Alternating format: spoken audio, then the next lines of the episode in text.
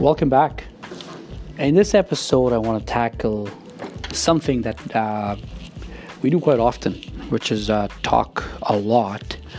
Uh, but what happens is sometimes those talks don't mm, convert into selling more. So uh, I want to talk to you about five ways where you can talk less and sell more.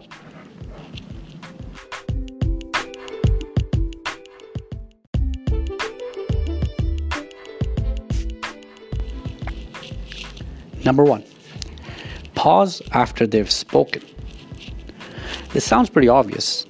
It isn't.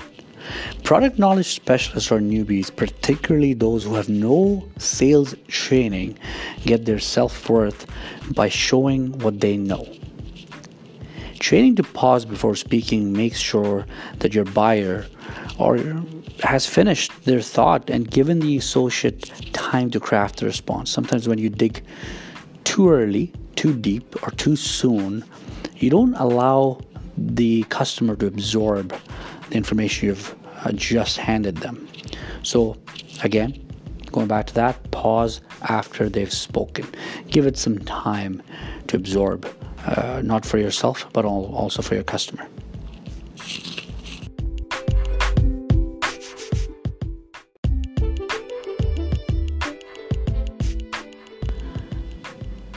Number two, restate before offering solutions.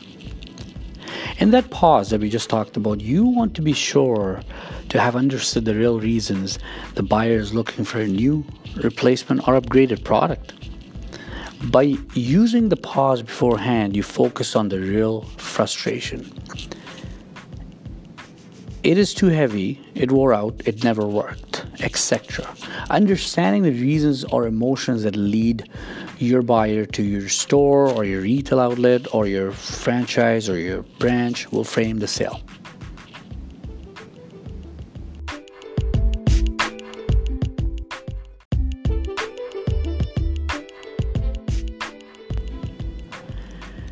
Ask clarifying questions.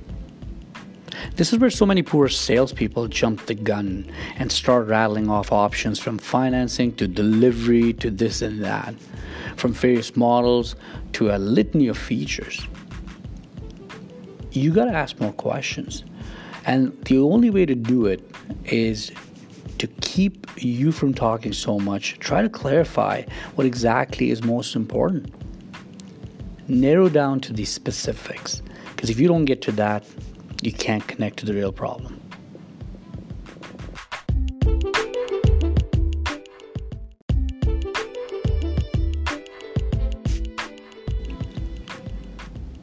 Give only one solution at a time. If I were standing in front of you holding a goldfish in my hand and I said, you can only talk about one feature of the product from the hundreds it could have, or I'll squish the fish, which one would you tell them? Know your most important feature and give it first. And while I'm at it, be able to connect that one feature to a benefit as if you were talking to a buddy over a frappuccino at Starbucks. Leave the lingo and minimize the solutions that you'll give me. Be specific.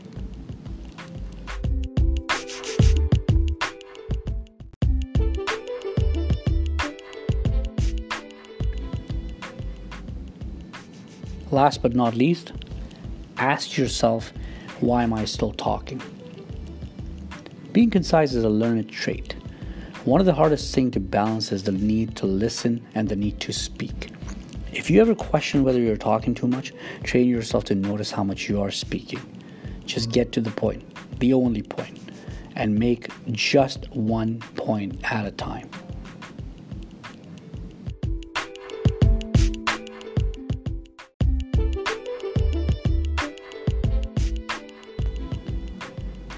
Thanks for listening.